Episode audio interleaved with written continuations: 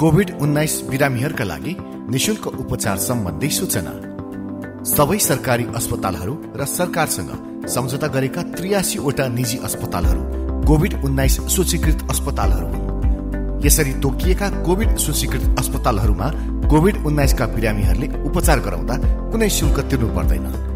आफ्नो नजिकैको कोभिड उन्नाइस सूचीकृत अस्पतालबारे जानकारी राख्नुहोस्। यसको सूची स्वास्थ्य तथा जनसङ्ख्या मन्त्रालयको वेबसाइट www.mohp.gov.np स्ल्यास इएन तथा राष्ट्रिय स्वास्थ्य शिक्षा सूचना तथा संचार केन्द्रको वेबसाइट www.nheicc.gov.np मा हेर्न सकिन्छ।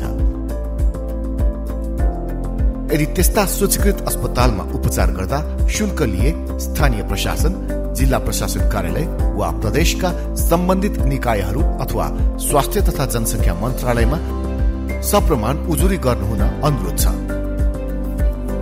कोरोना संक्रमणबाट बच्नका लागि जनस्वास्थ्यका सबै मापदण्डको पालना गरौँ। भौतिक दूरी कायम गरौँ। मास्क लगाऊ।